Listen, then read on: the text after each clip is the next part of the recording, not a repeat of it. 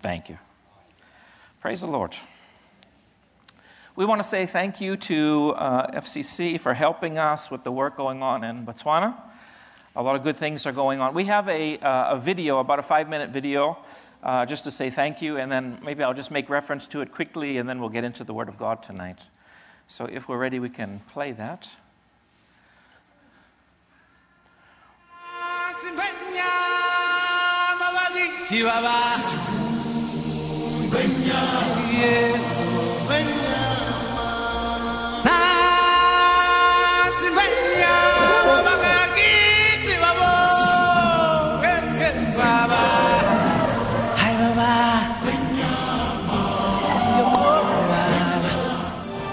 Dreamed I went to heaven and you were there with me.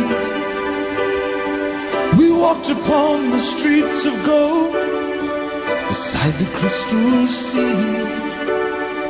We heard these angels singing and someone called your name. You turned and saw this young man and he was smiling as he came. And he said, friend, you may not know me now. Then he said, but wait. You used to teach my Sunday school when I was only eight. Every week you would say a prayer before the class would start. One day when you said that prayer, I asked Jesus in my heart.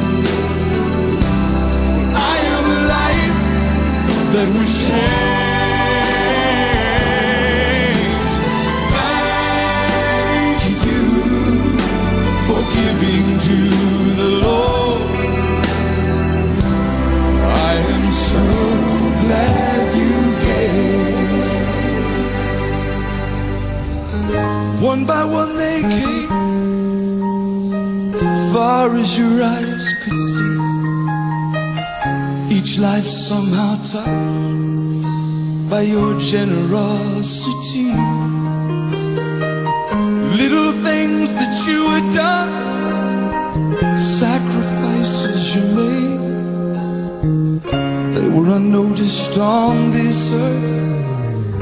In heaven, now proclaim. And I know up in heaven, you're not supposed to cry. I'm almost sure there were tears in your eyes as Jesus took your hand and you stood before the Lord. He said, My child, look around you. Great is your reward. Thank you for giving to the Lord.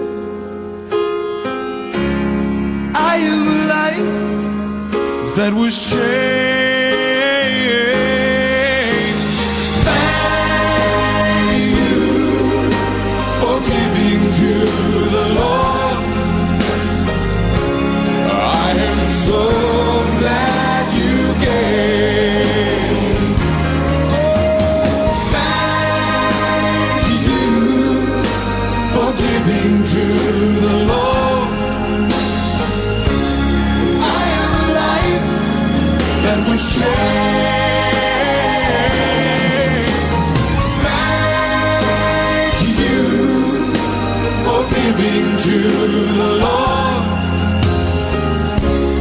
I am so, I am so glad you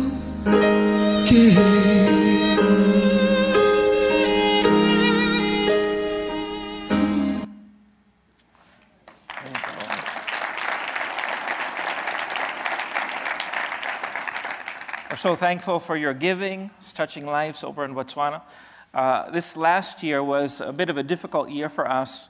Our permits were rejected, which uh, we were told that we would have to vacate the country.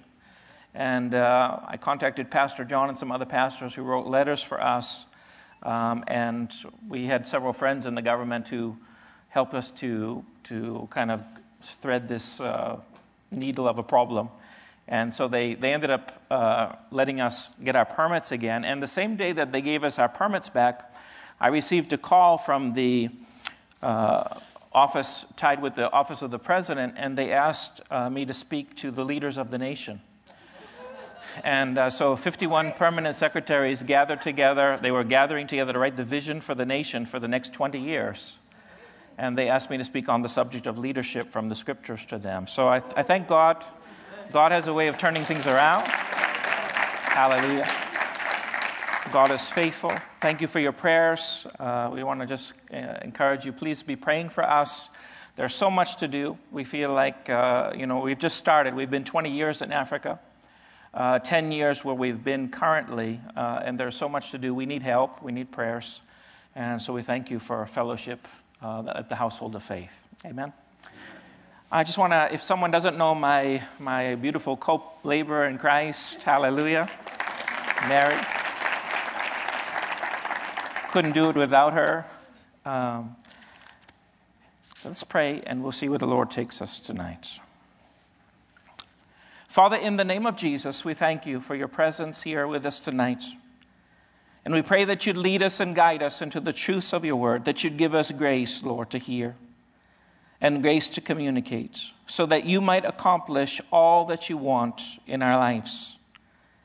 We thank you that your plans for our lives are bigger than we can even conceive or imagine. And we thank you that there is grace to be able to do those things. And so, Father, we ask you to speak to us tonight. In the name of Jesus, we pray. Amen. I'm going to ask you to turn your Bibles with me to the book of Psalm 37. I want to thank Pastor John and Sister Nita for their friendship in the gospel. Hallelujah. And for the leaders for allowing us to come. It's one of the highlights of our trip is coming to FCC. Psalm 37, verse 23, it says, The steps of a good man are ordered by the Lord, and he delights in his way. Now, reading this passage for many years in my life, I used to think that what it was saying is simply if I was a good man, that my steps would be ordered by God, or that I could somehow relax in the understanding that my steps were being ordered by God. But in looking at actually the original language, in the Hebrew language, it would be better translated the steps of a valiant man are ordered by the Lord, or the steps of a warrior man are ordered by the Lord. The steps of a fighting man are ordered by the Lord, and he delights in his way. In other words, what God is saying in this passage is although moral goodness is very important and we should live holy lives, that our steps being ordered by God are not based simply on our moral goodness. That our steps being ordered by the Lord and the Lord delighting in our way is based on we have a certain attitude. We have an attitude that we're going to fight for the steps of God in our lives. In other words, God desired to bring the children of Israel into the promised land, but he needed them to be a warrior people, a people that were willing to fight so that their steps could actually be ordered by God. In other words, God has a plan for my life, God has a plan for your life. But for God's plan to be fulfilled in our life, we have to fight for it. We have to war for it. We have to be valiant in order for God to accomplish His plan for our lives. Thank God that the Bible tells us that we should fight the good fight of faith. Hallelujah. And there is a good fight. If we fight in faith, it's a good fight. We'll win. Hallelujah. It's not a bad fight, it's a good fight. A good fight is the fight that you end up winning at the end. Hallelujah. Doesn't mean that you don't have bumps and bruises along the way. But if we fight the fight of faith, we will be victorious. This is the victory that overcomes the world, even our faith. And the Bible says that which is born of God overcomes the world. One of the things that born of God is not just you and I, but our faith is born of God. It comes from the Word of God. It comes from the incorruptible seed of God. And when faith is born in our heart, it overcomes the problems that we have in the world. Hallelujah. And so the steps of a valiant man are ordered by the Lord. You know, I'm so concerned coming back to America, I see that there is the valiancy of mankind being taken away from us. People have microaggressions. What in the world is a microaggression? I mean, you understand what I'm saying? We're dealing with demons. Those are not microaggressions. Thank God we can overcome every situation in every circumstance. But we have to be people that are fighting the fight of faith, not fighting people. People sometimes present themselves as obstacles, but we're not fighting flesh and blood. Hallelujah. Praise God. Okay, so I want to take you, if you would, to the book of Luke, chapter 7.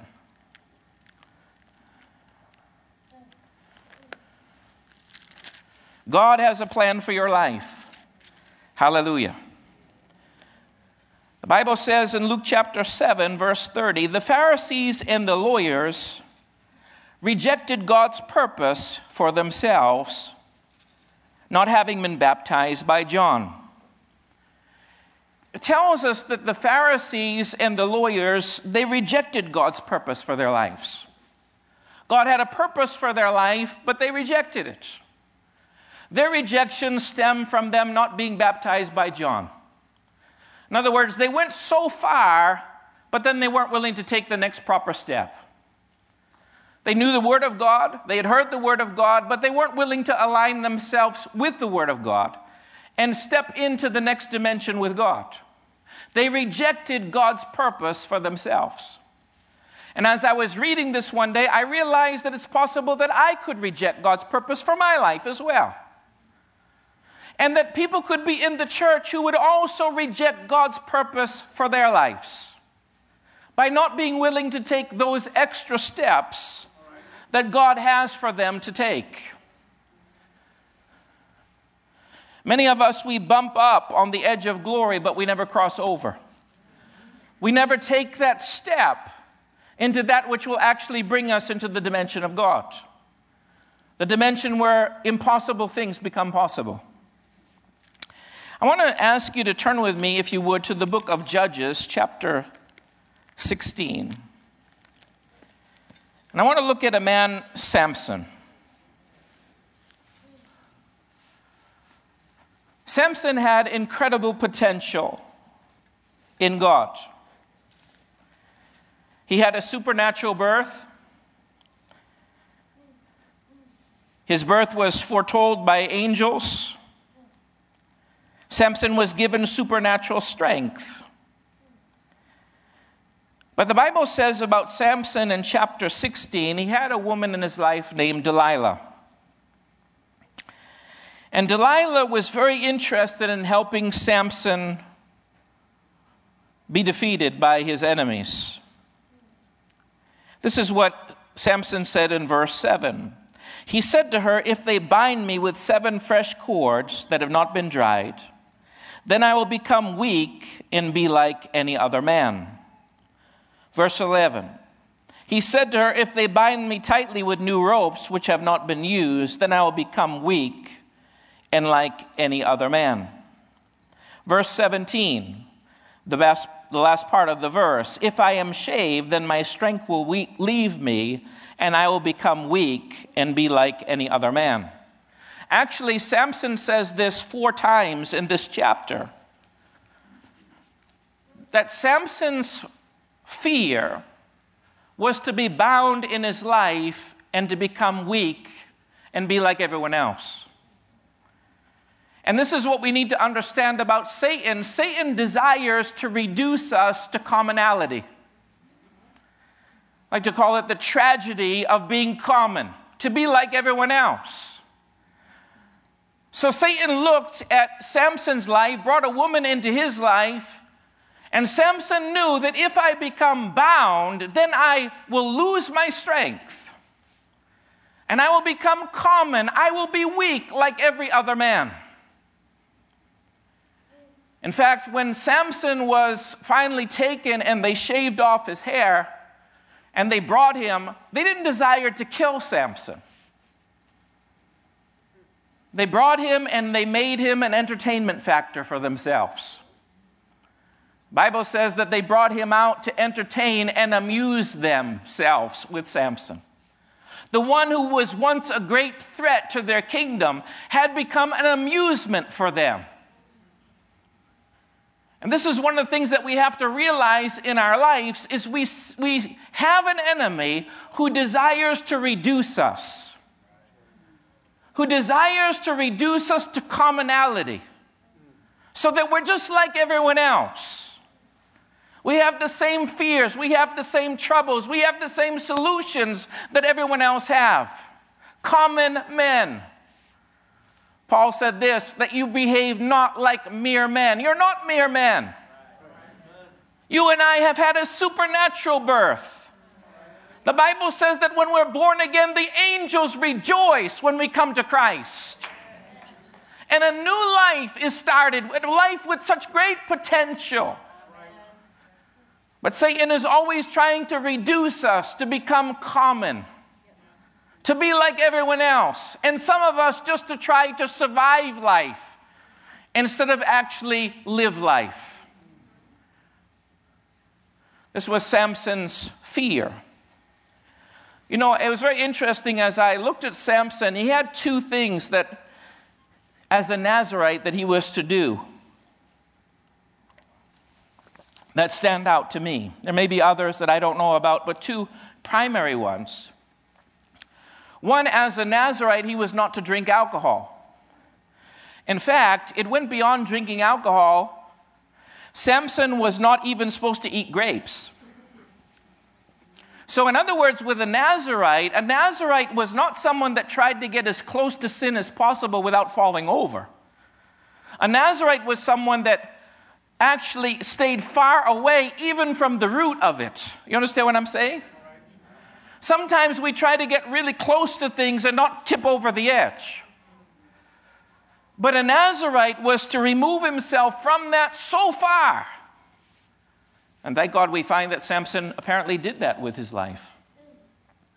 The other thing, he was not allowed to cut his hair. And this is the one that has perplexed me for many years. Why the hair? I mean, why, why, what's the thing about the hair? And I begin to think about this, and you know, all the hair that we have in this room that we can see is all dead.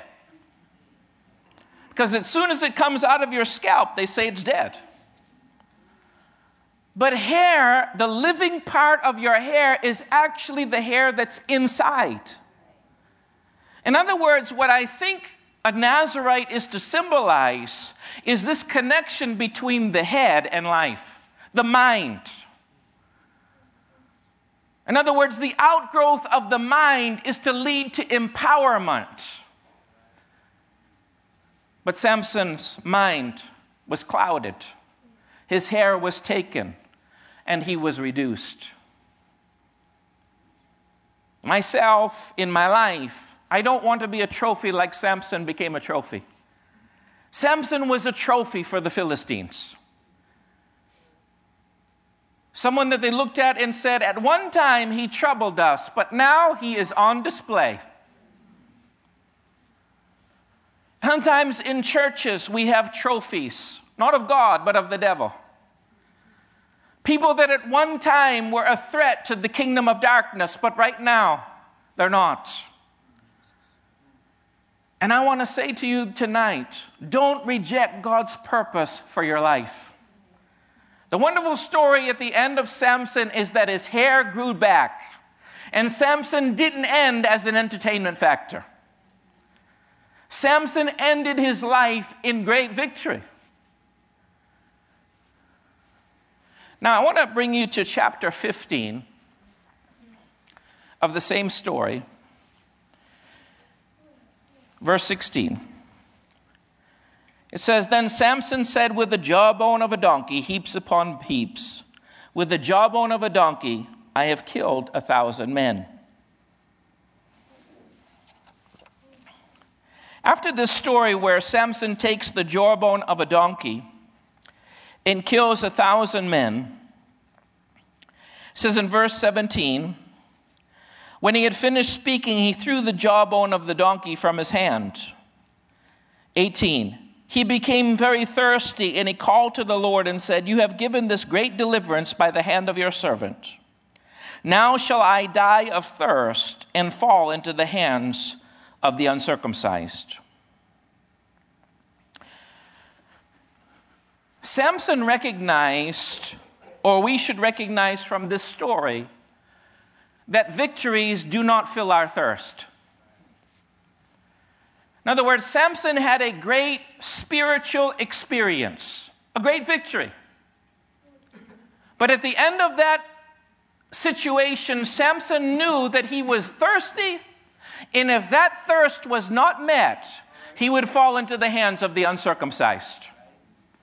In other words, when you're used by God, when I'm used by God, as wonderful as that is, it does not fill the thirst that we have in our souls. I used to think it would. You know, I've had the privilege of reading about men of God used by God where blind eyes have opened, deaf ears are opened, and I used to say to myself, if that ever happens to me, for sure I'll be full. And for sure, then at that point, I won't be in danger of falling into the hands of my enemies. I'll be someone. But over the years, I've seen deaf ears open and blind eyes open and mute children speak. Wonderful miracles of God. Hallelujah. Under my own hands. But they did not fill the thirst that was in me. Samson recognized that being used by God will not fill that thirst. And if that thirst is not quenched by God,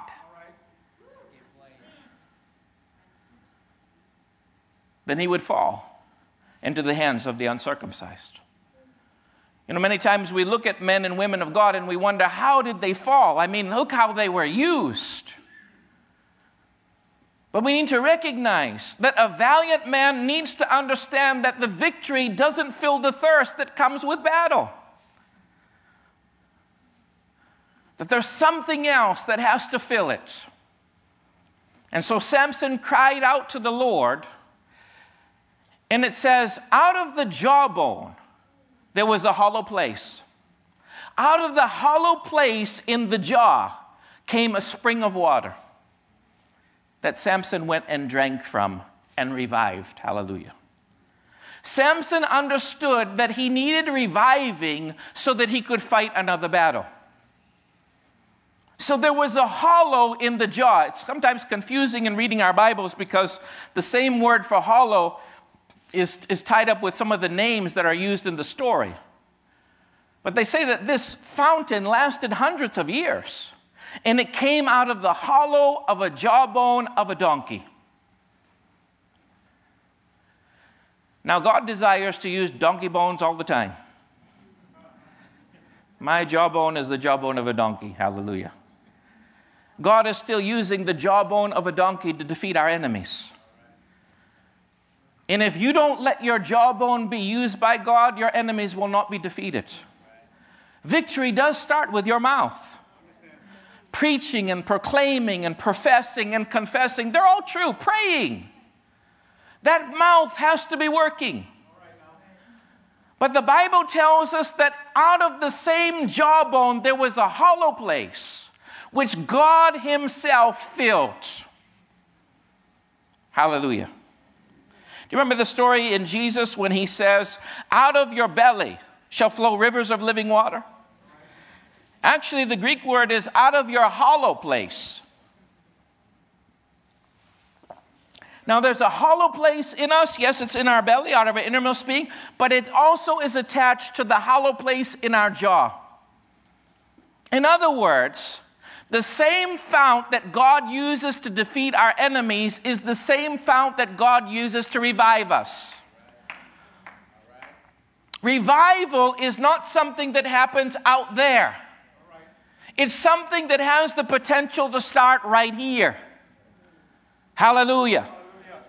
So when we're empty, there is something that God wants to fill so that it can revive us and fill us so we can fight again. Hallelujah. I'm going to ask you, if you would, if you turn with me to the book of 1 Corinthians, chapter 8.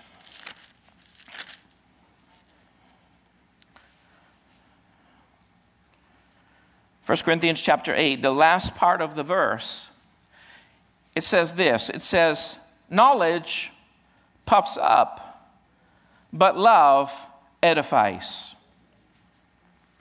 What does love do? We have a definition of what love is, but here it's telling us what actually love does. Love edifies. Simple definition is love builds up. But the word itself has this idea of love edifies. The word edifies means to repair to restore, to rebuild. This is what love does. Actually, when we commit ourselves to love other people, you know what we're saying? We're in a building project. We're not going to be bystanders and let them be destroyed. We're going to help to repair. We're going to restore. We're going to rebuild. This is what love does. Hallelujah. Love makes it better than it was before. Knowledge, it just puffs up, it just displays itself. It doesn't touch lives, it doesn't do anything. Do you know it? Yes. But when you take knowledge and you couple it with love, then you use the knowledge that you have to restore, to rebuild, to repair. Hallelujah. God loves us. Hallelujah. What does God's love for us do? It's meant to restore us, to repair us to rebuild us. Hallelujah. And I know myself being out on the mission field and facing different challenges, I need some restoring. I need some repairing. I need some rebuilding. Hallelujah. Now, if you turn with me to chapter 14 of the same book,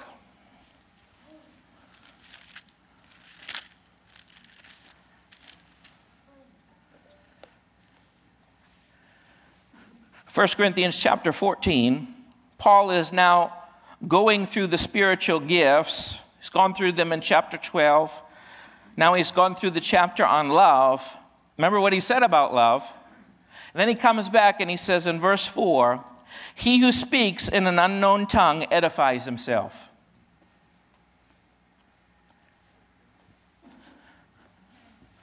So, what happens when I speak in tongues? The Bible says, I repair myself, I rebuild myself, I restore myself. This is the fountain, the hollow that's supposed to come out of my mouth that is actually attached to the well of God. A well which has lasted hundreds of years for those who have used it. A well which will fill us so that we can battle again. Hello, everybody? Paul said this He says, I speak in tongues more than you all. Paul was someone that enjoyed speaking in other tongues. He was someone that understood the value of speaking in other tongues. He said that other tongues, by speaking in other tongues, you repair yourself. You rebuild yourself. You restore yourself. And as I travel different places and travel in America and talk about our missions work, you know what I found? A lot of people are giving up the fountain. A lot of people are turning from the thing that is meant to fill them so that they will not thirst and be destroyed by their enemies. Hello? Some of us, we're still thirsty. We're still craving something to fill that void in us. After our spiritual victories, we turn to our computers to fill it. We turn to our television to fill it. Sometimes we turn to another human being to fill it.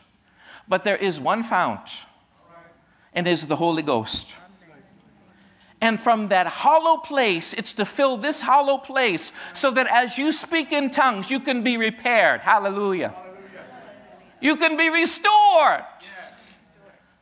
Don't just complain there's no one to restore you. You've got to restore in your own mouth. Hallelujah. You've got a revival waiting for you. But the devil wants to convince you it is of no value. What's all this mumbling you're doing? You don't even understand what you're saying. Can't you see how everyone is turning away from this in our day in which we live? Now we're more sophisticated. We've got other weapons. No, we don't. Reach for the jawbone of a donkey again. Hallelujah. There's something about speaking in other tongues Myself, I came into Christ through the charismatic renewal. Hallelujah. I remember when Sam Smith came to town with his sister, Vicki Jamison.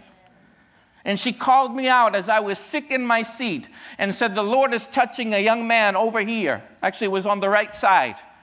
I had never been to a meeting like that. I stood up and felt the presence of God go over me. I didn't know what it was. I just began to cry. And when they gave the altar call, I came forward to be saved. Hallelujah. And they asked people to be baptized with the Holy Spirit. I also went forward, but I didn't receive the first time. I didn't receive the second time. I didn't receive the fifth time, but there was something inside of me that said, I have to have that. Wasn't going to be just offended that I wasn't filled the first time. Hallelujah. And praying in other tongues has helped me. Hallelujah. And there have been times in my life where I've laid it aside, and boy, I've been tempted by the wells of the uncircumcised.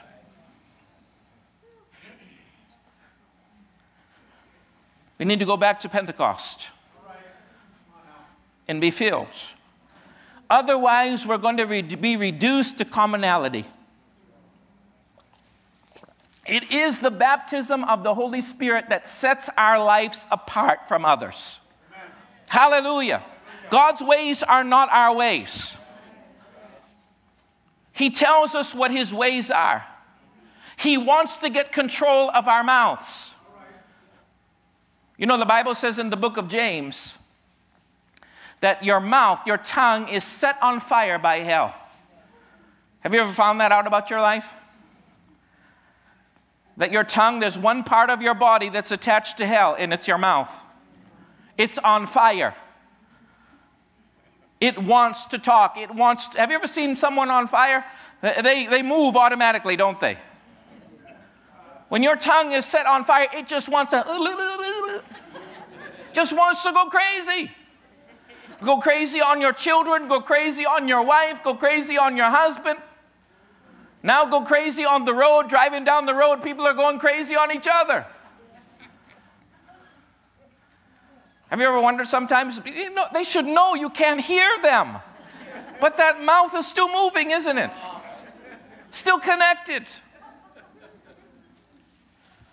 But God wants to set your mouth on fire too.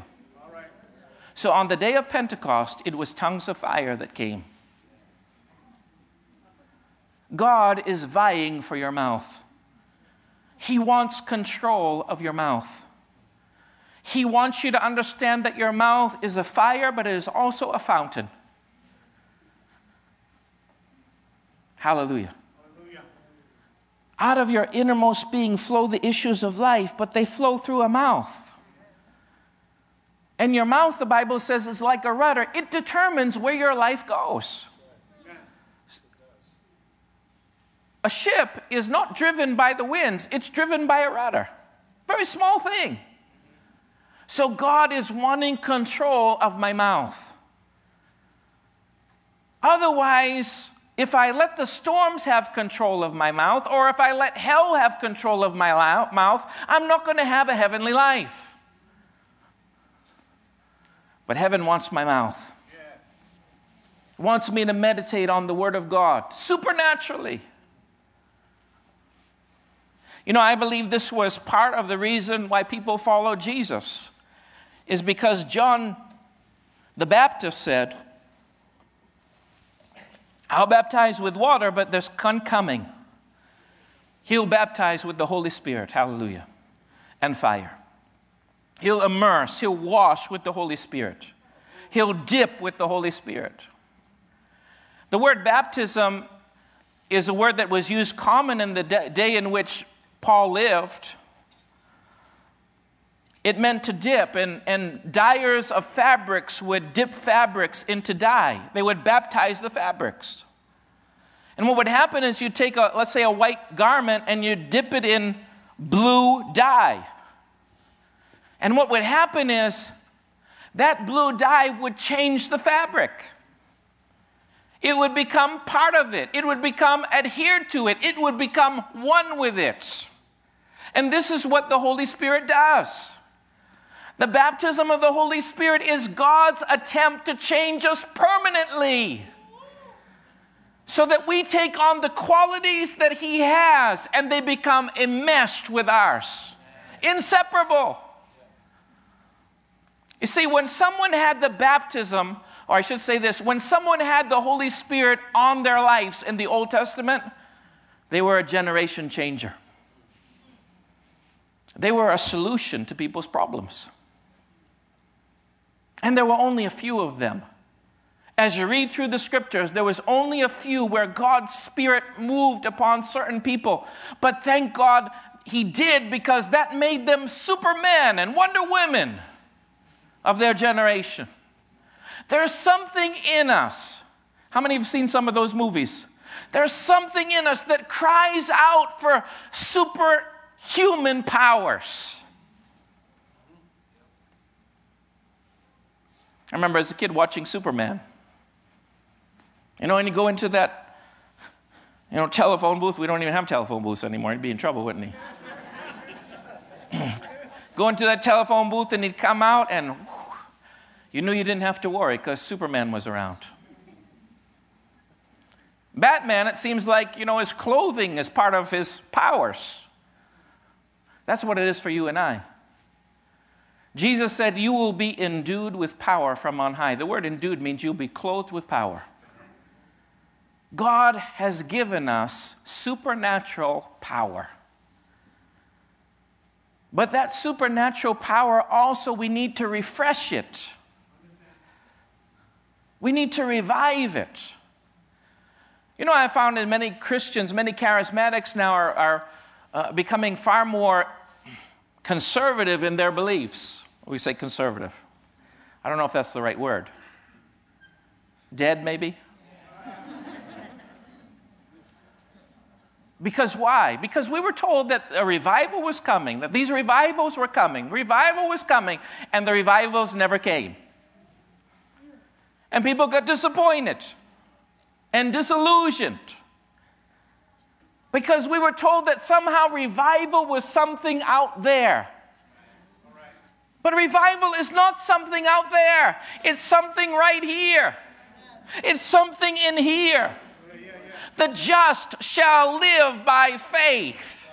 The word live means they'll revive by faith, they'll be sustained by faith.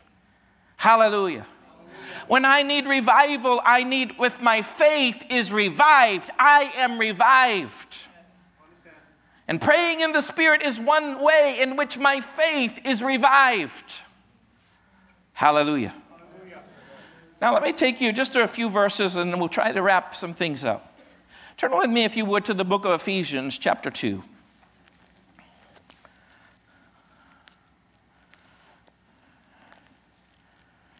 I don't want to cool off in these last days. I'd rather heat up. Hallelujah. Ephesians chapter 2, verse 8. For by grace you've been saved through faith, and this is not of yourselves, it's the gift of God. Now, this is something we need to recognize. God's gifts, God's graces, God's kindness, God's favor, whether it be eternal life or healing or deliverance or safety or wholeness, all those, the word saved. For by God's favor, not because you earn it, not because you did everything right, by God's own kindness, you and I are healed, delivered, protected, made whole. And that is the gift of God. You know, God has, desires to gift us with healing, to gift us with wholeness, to gift us with safety and preservation. God desires us to have those gifts, but they come through something to get to our lives. They come through faith. And that's why faith is the victory that overcomes the world, because faith connects us and allows God's kindness to reach our lives. There are many times that God wants to send us these kinds of gifts. We didn't earn them but he has no way to get them to us.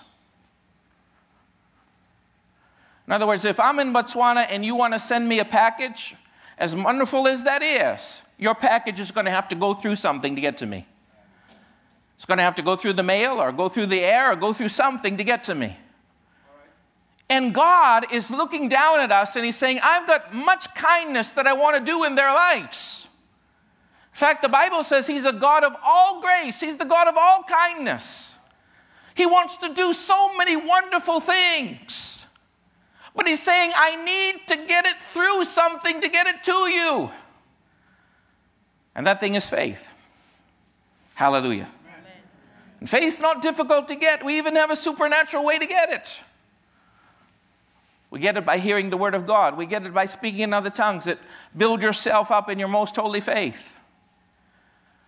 But I want to say this if God's grace is kindness, and, and really the package of all his potential comes to us in his grace, it comes through faith. So let me say it this way if you speak in tongues, exercise your faith that it's going to do what the Bible says it's going to do.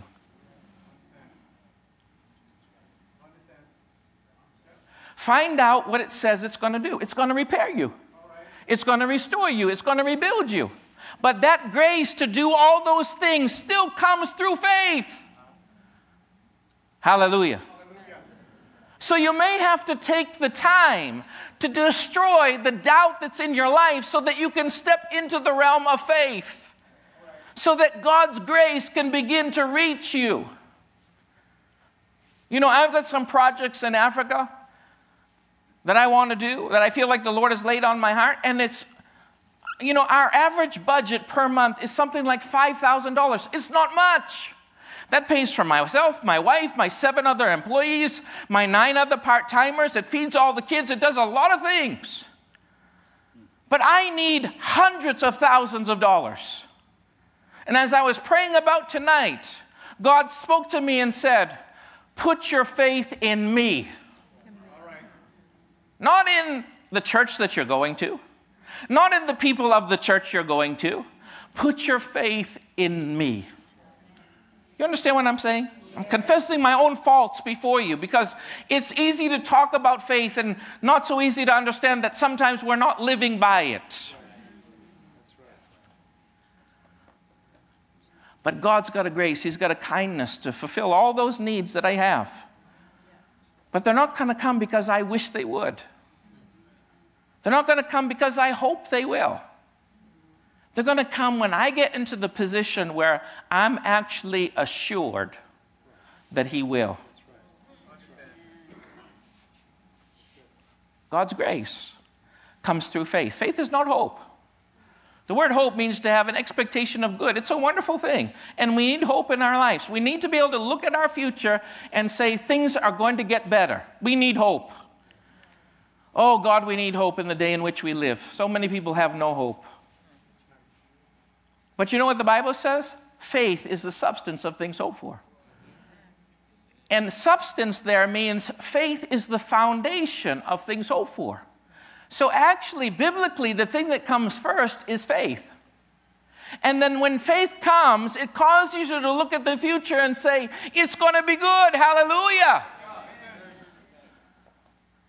Hallelujah. It's not just hoping for something, then having the faith to get what you hope for. That is not what that word means. It means that actually the thing, the genesis of everything is God's word. And when it dawns on the heart, when it's born in the heart, faith comes. And this is what overcomes the world and causes us to look at the future and say, it's going to be bright. Hallelujah. I'm looking at the future. I'm looking at it through the eyes of hope, but they have come first through the eyes of faith. I'm not reaching for some pill to bring me some kind of sense of peace. Unless it's the gospel. Hallelujah. There's some good news in that book. Hallelujah. There's some promises in that book that are to stabilize me and let me know that I'm only one moment away from the impossible. You know, the Bible says that God gave Jesus as a covenant to us. Hallelujah. Now, I know many people that have received Jesus as a Savior and received Jesus as a Lord, but they have not received Jesus in the way in which God gave him. God gave Jesus as a covenant to me, as a contract that could not be broken. And it was this knowledge of covenant that helped so many people in the Old Testament. Abraham, the father of our faith, was very familiar with covenant meant. It gave him stability. Hallelujah. So that when God said things about him that he was not experiencing, hallelujah. When God was calling things that were not as though they were, it says, Abraham believed them so that he might become them. See, this is what God does God looks at our life and He knows why He created us. And He says to us, This is who you are. This is not who you are. This is who you are. You are a new creation. Hallelujah. Old things have passed away. The things that came through your family line. Everyone else used to have mental problems, but that person is dead. There is a new creation. Hallelujah. Everyone had diabetes in your family, but thank God there's a new creation. And God has given us a covenant. You know, one of the steps of the covenant was you, you, stood back to back with each other, you walked around, and I'm sure Pastor John has probably shared this. You walked around through some animals, and then you pointed to the dead animals and you say, May this happen to me if I ever break the covenant. You know what it meant? It meant if you break the covenant, you don't deserve to exist anymore. And you know what God has done? He has given us a covenant. Hallelujah. And if He breaks it, you know what He's implying? I don't deserve to exist. So you know what I know? He can't break it. Now, He may have trouble getting me to believe it sometimes. And I may be surrounded by a lot of other people that don't believe it sometimes, but one thing I do know, He can never break it. So if He can have me be a valiant man, a warrior man, a fighting man, then my steps can be ordered by Him. Hallelujah. And those steps are going to take you places that you never imagined. Hallelujah. You know, I was so shocked, really, to be speaking in front of the leaders of Botswana. Just a few weeks earlier, they were saying to me, Pack your bags, get out. And I said, But haven't you seen all the things that we've done that are good? Pack your bags, sir. Got to fight that good fight of faith. Hallelujah.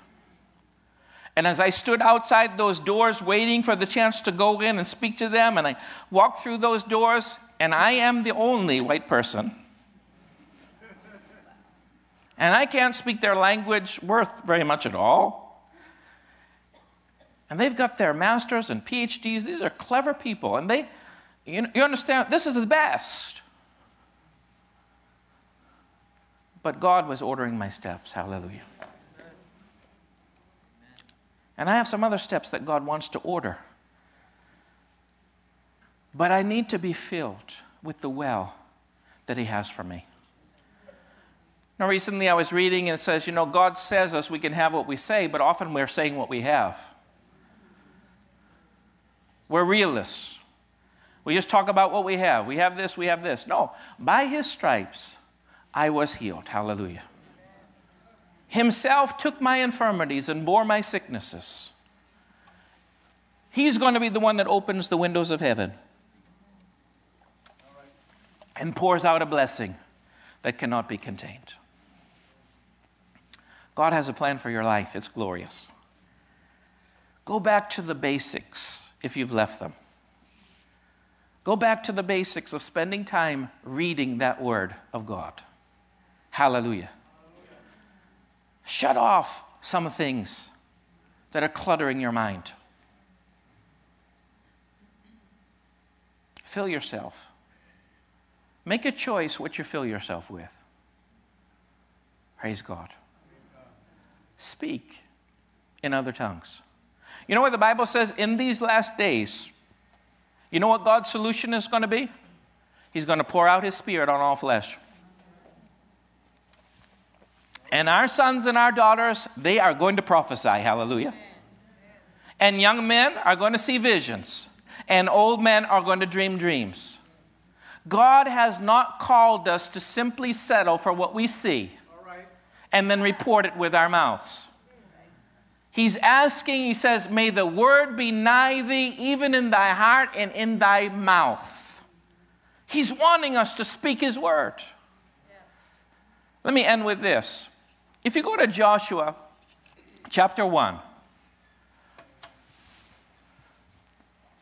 verse 6. Remember, he told Joshua, Joshua, I'm going to be with you like I was with Moses? Was that enough? No. He said, Joshua, you're going to have to do something. I'm going to do all this, but I need you to do something. I need you to be strong and of good courage. I need you not to be afraid or dismayed. This is what I need from you. I'll be with you. No one will stand before you. But I need something from you because me being with you is not enough. So he says, Do not let this word depart out of your mouth. Meditate. The word meditate means to say it over and over to yourself. You know, there was a time when my father was experimenting with transcendental meditation. You know, and, you know, they just mumble. Mumble nothing, mumble nothing. Try to get your mind blank. No, that's not what the Bible says. The Bible says mumble the Word of God. Say it over and over and over. And then you'll observe to do it, and then you'll make your way prosperous, and you will have good success. It will work. But the word be strong and of good courage, both of the words have something in common. Both of them have this idea of hardening yourself. Be strong. It means to become hard. Have good courage. It means also the idea of becoming hard. Does it mean other things? Yes. But I think what God is saying to me in my life, you in your life, is that in order for you to fulfill God's word in your life, you have to become hardened. You can't be softy. Soft on the inside, but you can't be a quitter. And one of the things that it will do is when you meditate on God's word, it will give you the hardness that you need. Hallelujah. God is a man of war. That's what the Bible says about him. David was a man of war, wasn't he? All these stories about warrior men. Yes, should we be loving and soft and gentle to people? Yes. But there needs to be a hardness in our lives that says, I will not settle for anything less than what God has. I'll not settle for this marriage the way it is. I'm going to fight for it. I won't settle for this relationship with my kids. I'm going to fight for it. I won't settle with this community the way it is. I will harden myself. And I will let God's word harden me so that God's will can be accomplished. You know what the word dismayed means?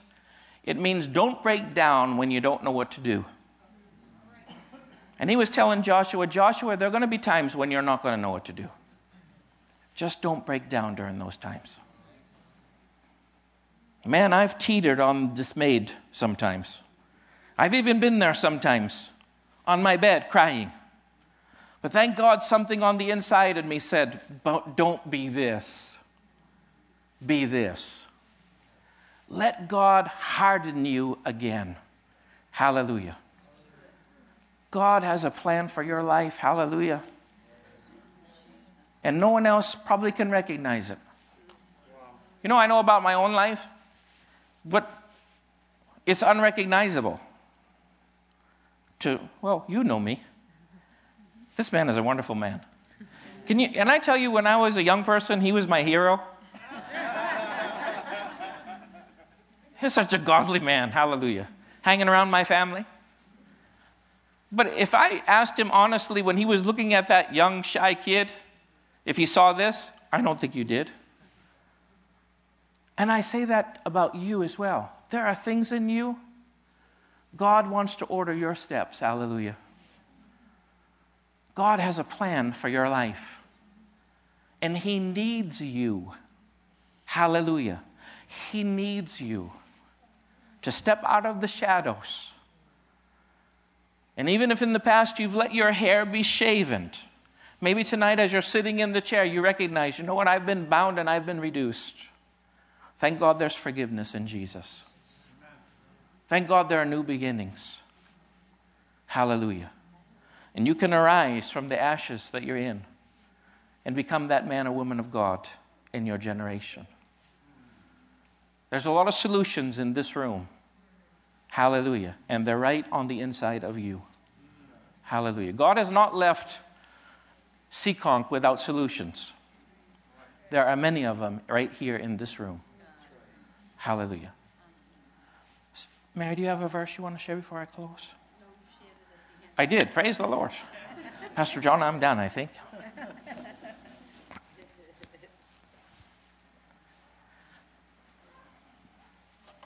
Praise the Lord.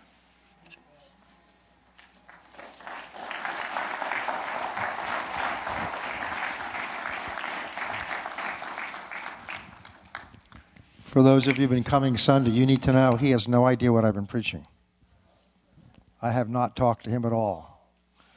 Not only that, he preached part of Sunday's message that's in a different direction.